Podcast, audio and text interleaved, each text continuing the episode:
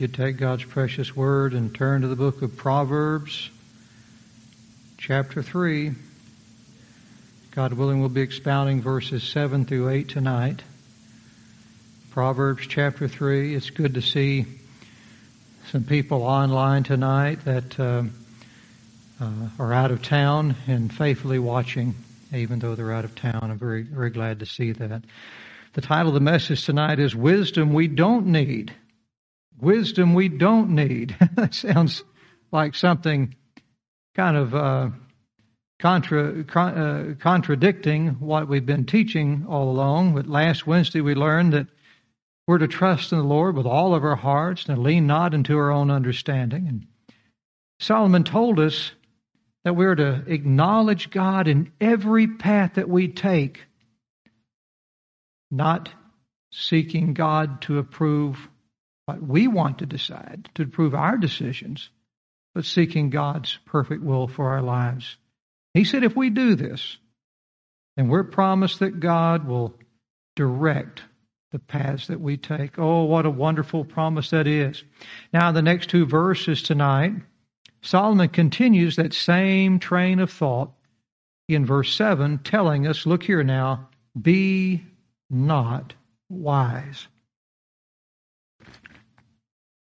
Be not wise. So we're going to pause here a little bit and we're going to ponder how this sentence begins.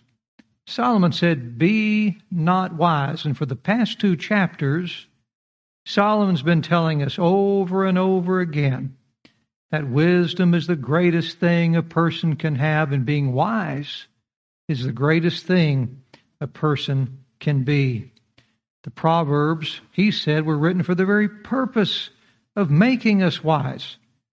Yet here tonight, Solomon begins verse 7 by telling us, Be not wise. So the Bible tells us to be wise, and then it tells us to be not wise. And there's no contradiction here. The reason is, is because there is some wisdom that's good for us, and there's some wisdom that's bad for us. God wants us to have the wisdom that's good for us. God doesn't want us to have the wisdom that's bad for us. That's why Solomon begins this verse Be not wise. Now, the Hebrew word for wisdom has the idea of being skillful, artful, or cunning. Kind of the same thing, isn't it? And I think we could all agree tonight that while we certainly need skillful, art, artful, and cunning Christians serving in the kingdom of God, I thank God for the people working the, the sound tonight. They're skillful, they're artful, they're cunning. I thank God for the teachers we have. I thank God for the the, the, the apologists and the, the people we have out sharing the gospel around the world in the kingdom of God and standing up I thank God for the answers in Genesis. I thank God for the scientists who are believers who stand up and proclaim the name of God and defend the truth of God's word. The kingdom of God needs wise people, skillful, artful, cunning in the things of God. We, I'm sure, can also see how the devil, in an evil sense, is also skillful, artful, and cunning, isn't he? And so these words can be used in both a good and an evil sense. In the same way, wisdom can be used in both a good and an evil sense. People can gain wisdom in an evil sense because of the tree of the knowledge of good and evil. Now, listen to what the Bible says about that forbidden tree in Genesis chapter 3, verse 6. If you're taking notes, Genesis chapter 3, verse 6. It's kind of neat to take Genesis and smash it up alongside Proverbs, and the light comes on. It says, And when the woman saw that the tree was good for food, and that it was pleasant to the eyes, y'all may know where we're going now, and a tree to be desired. Can anyone say it with me? To make one wise. She took of the fruit thereof and did eat, and gave also unto her husband with her, and he did eat. The tree of the knowledge of good and evil was a tree that made Adam and Eve wise. Eve saw that it was a tree to be desired in her mind to make a person wise. It was uh, a tree that made Adam and Eve skillful, artful, and cunning. It did. It made their children skillful in the art of evil things. It made them cunning in all the evil inventions that they imagine in their wicked hearts. There are criminals out there who Brother Shepherd deals with all the time, and I've dealt with a lot as well, who spend their time inventing ways to defraud you hard working people out of your money. A lot of them you talk to on a daily basis, don't you? If you're dumb enough to answer the phone that you don't recognize, right? And sometimes you think, well, maybe this one's for real because you want it to be for real so bad. And you answer, and you know as soon as you answer, here we go again. Another car warranty or another burglar alarm or whatever it is that y'all get, or, or someone's going to come arrest you and you need to give them some money. And so they're skillful and they're artful and they're cunning in a way to defraud you out of your money. On the other hand, there are wise men, there are businessmen out there who invent ways to improve your lives and, and to earn your money righteously providing, by providing you a good product or a good service. So both are wise. The people scamming you and the people serving you. They're both wise. It's just that one is wise in that which is evil, and the other is wise in that which is good. The tree of the knowledge of good and evil had wisdom to offer. Eve knew that it was a tree that would make her wise. But do you know what God was essentially saying when He told her not to eat of that tree? And when He told Adam not to eat of that tree, He was telling them, uh uh uh, be not wise in your own eyes. That's what He was telling. Be not wise. Yes, it will make you wise.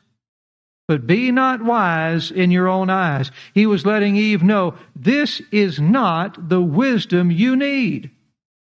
It will make you skillful, artful, and cunning in a bad way. And so we learn a truth tonight, and it is this there is a wisdom that will make you good at doing bad. There is a wisdom that will make you good at doing bad. This is what Solomon is warning us about tonight. He's saying, Be wise, yes, but be not wise, look back in your text, in thine own eyes. In Eve's eyes, she thought that all the wisdom that glittered was gold. She saw the tree as one that she should desire. God had told her differently. God had told her, You don't want this. this is going to harm you. This is going to be bad for you. But she didn't look at the tree through the eyes of God's Word. God's Word had been given to her, but when she looked at that tree, she voluntarily set God's Word aside, what He had already told her, and she looked at that tree with her own eyes, with her own thinking, independent of God's. She looked at the tree through her own eyes, and in so doing, she became good at doing evil. Solomon said, Don't let this happen to you. There are all kinds of choices that we're going to make in life, all kinds of choices. We're going to face them every day. Sometimes they're going to be very difficult choices. Sometimes they're going to be choices like that tree that glitter like gold, and they're going to be very tempting. And like the tree of the knowledge of good and evil, the temptations we face will often appear to be wise choices. You can, can you think how Eve would rationalize in her mind? Well, this will give me wisdom. This will be good for me. And so we look at things we look at things sometimes. I was, I can't help, but there's uh, something that just popped in my mind from someone that uh, uh, I was talking to one day, and there was this person that had committed a, a, a terrible sin, a terrible sin. And when confronted with that sin, they said, Oh, yes, but look at all the opportunities it offered me. Look at all the opportunities it offered me. And so when we look at what the tree of the knowledge of good and evil has to offer, we rationalize our wisdom away. We rationalize with our own eyes the wisdom of God away. Only wisdom that's gained through obedience to God's word is wisdom that's worth having. All other wisdom, Brother Shepherd, is a wild gourd in the pot. That's all it is. Well, if y'all missed last week's Sunday school, y'all missed a good one. Do you know why Eve was deceived by the devil? It's because she didn't, look back in your text, she didn't fear the Lord. You see that? She didn't fear the Lord. Remember, the word fear means revere. It means revere. Eve didn't revere the Lord. She didn't see God as the all knowing, all wise, all good, all loving, holy, infallible God that He was. She didn't see Him as her Creator, her Lord, and thus her rightful ruler, whose word is always true. If she did, she would have never taken the serpent's word over God's word. Never would have. It was all her perspective of God, her lack of reverence for God, that allowed her to view the tree with her own eyes apart from God's. You have to know God how He is. You have to revere God for who the Bible says He is and the attributes the Bible gives to Him.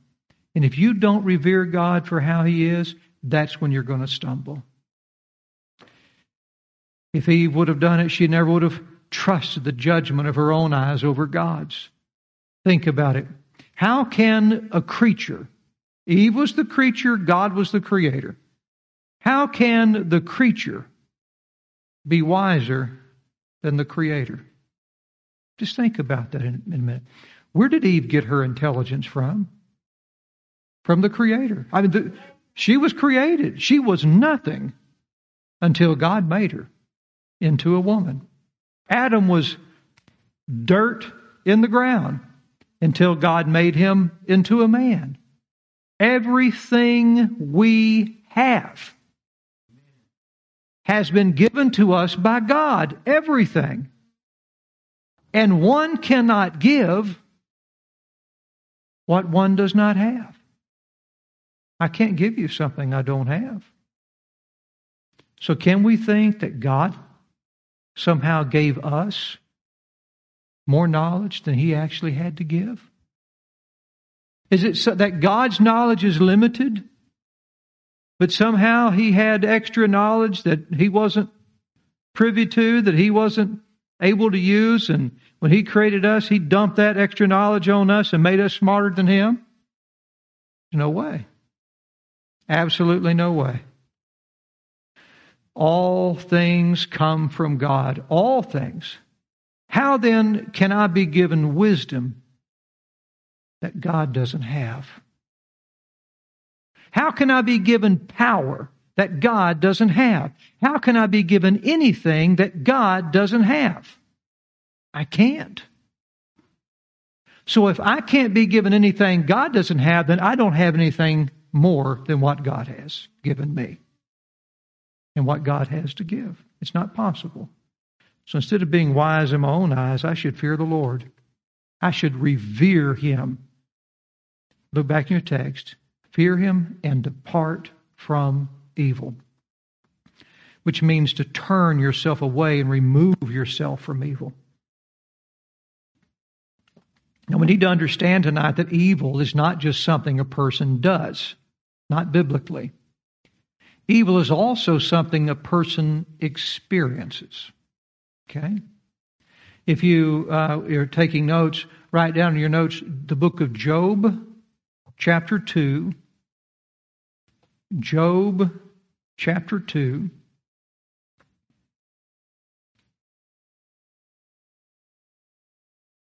Listen to how Job spoke to his wife. Job chapter 2, verse 10.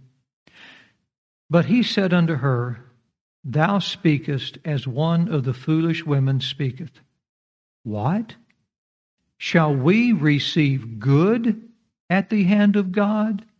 And shall we not receive evil? In all this did not Job sin when his, with his lips.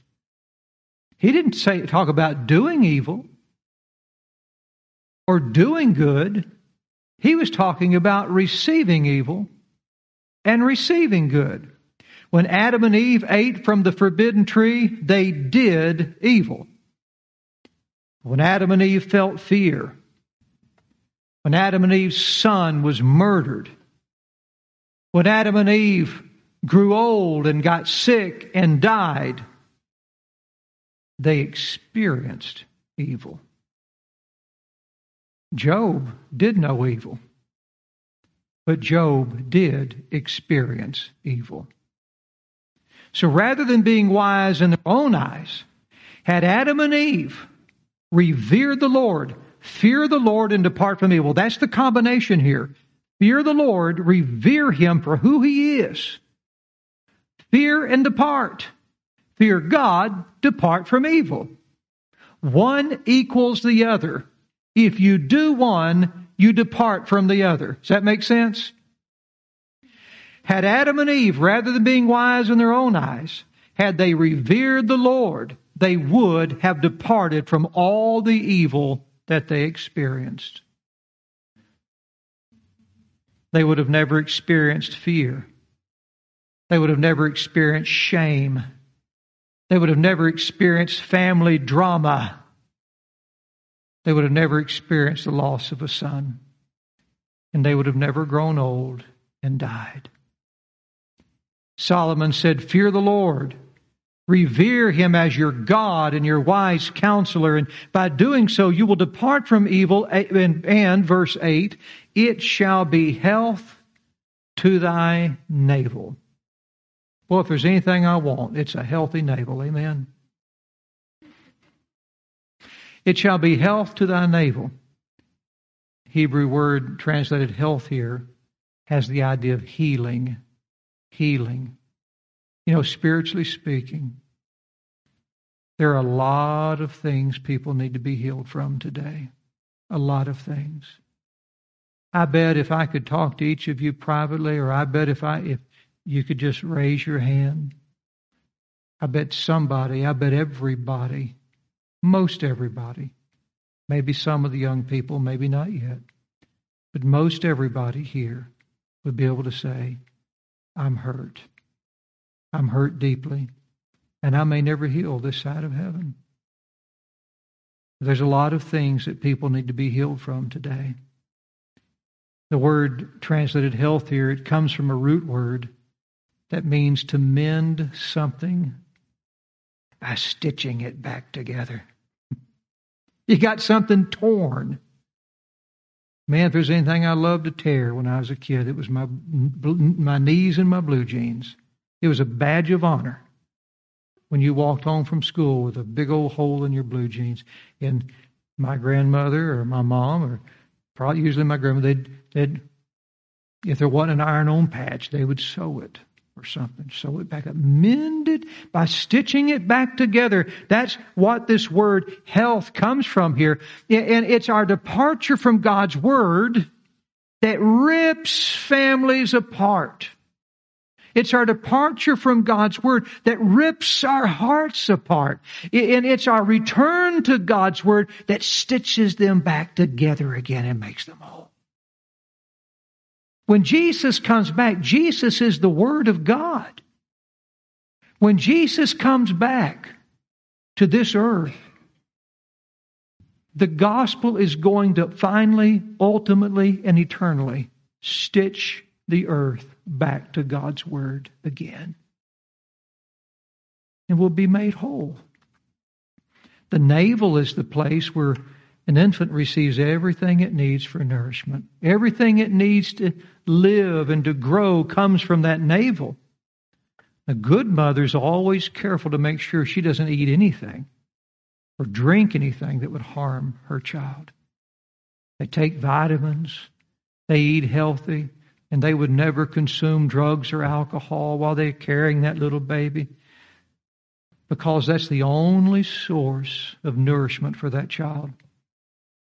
And that's the navel that sends the mother's life down to that baby. You know, God's Word is our spiritual navel. It is. It's a navel from heaven that winds down here and attaches to our hearts from God. It's the one source that God has ordained for us to receive wisdom from. All things pertaining to life and godliness, as the scripture puts it. God's word is our navel. Have you ever thought about that? It's what connects us to God. It's connected by faith because we believe it, and believing it attaches to our heart. And through that, God's life, God's wisdom, His Word flows down to us. And God would never, ever give us something that would hurt us. So we should revere Him. And by doing so, that will cause us to depart from the evil, from experiencing that evil. And as we take heed to God's Word, it will bring a healing, nurturing effect to us in our houses. God's word will never give you something that's bad for you. It will never lead you into temptation, but it will deliver you from evil. It will be health to your navel, look back in the text, and marrow to thy bones. Marrow is the core of your body's health. It is the very core of your body's health. The Bible says the life of our flesh is in the blood, right? And bone marrow is the primary manufacturer of human blood cells. In fact, marrow produces 500 billion blood cells every day. Wow. Wow. Without marrow, you'd die. The fear of the Lord is like a navel, it gives us the healing nourishment we need. The fear of the Lord is like marrow, it supplies us with the sustaining life we need. Sin is the only cause of death, but also not only ultimate death physically or spiritually, but sin's also the cause of all premature death. Sin's the cause of our failure to enjoy life in its fullest measure, which is death by measure, death by increments. Worldly wisdom brings evil into our lives. And that worldly wisdom, as Eve come to know, it dries up the marrow of our spiritual bones. It dries up the marrow of our fleshly bones as well. Not revering God brings evil, and evil brings damage. But not only that, when I'm thinking about it drying up the marrow of our bones, evil brings stress and sorrow into our lives, and that stress and sorrow brings death. You know, stress will kill you. If you've ever dealt with stress on a high level, it's, it's death by measure, and you better get away from it. Stress and sorrow dry us up on the inside. It, they cause us to shrivel up and die a little at a time. But the joy of God, which comes by walking in the wisdom of His Spirit, it's like a healing medicine. This is why we're not to dwell on evil. What, but whatsoever things are good and lovely, right? And of good report, if there be any virtue, if there be any praise, we're to think on these things. We're to dwell and walk in the wisdom of God. Man, we're surrounded by evil in this world. Sometimes I have people want to talk to me about stuff in the news. You know what I do? I just don't even want to hear about it. I want to hear about it. I'm not some ostrich that puts my head in the sand. Ah, not even close. But you know what? If all you do is dwell on that stuff, it's going to dry the marrow of your bones up. God did not design us to meditate on that junk all the time. That's not our navel. And so we're to fear the Lord. We're to revere Him. We're to depart from evil, not just in, in, in our, our feet and our hands and our actions, but also in our mind and in our hearts. We need that healing medicine. Our reverence for God's Word will begin stitching us up day by day from the inside out if we'll do that. Cheering our hearts, healing our bodies, our souls, and our spirits as we walk in the will of God. So do not be wise in your own eyes, Solomon says. Fear the Lord and depart from evil. It will be health to your navel and marrow to your bones. And with that, we'll close tonight, and Lord willing, we'll take back up. Yes, sir. No, sir. No, sir. There's no no wild gourds in that pot. Thank God for that. No death in the pot. You know what? That's what the tree of the knowledge of good and evil was. It was death in the pot. It was de- the first death in the pot. Man, that was a good text.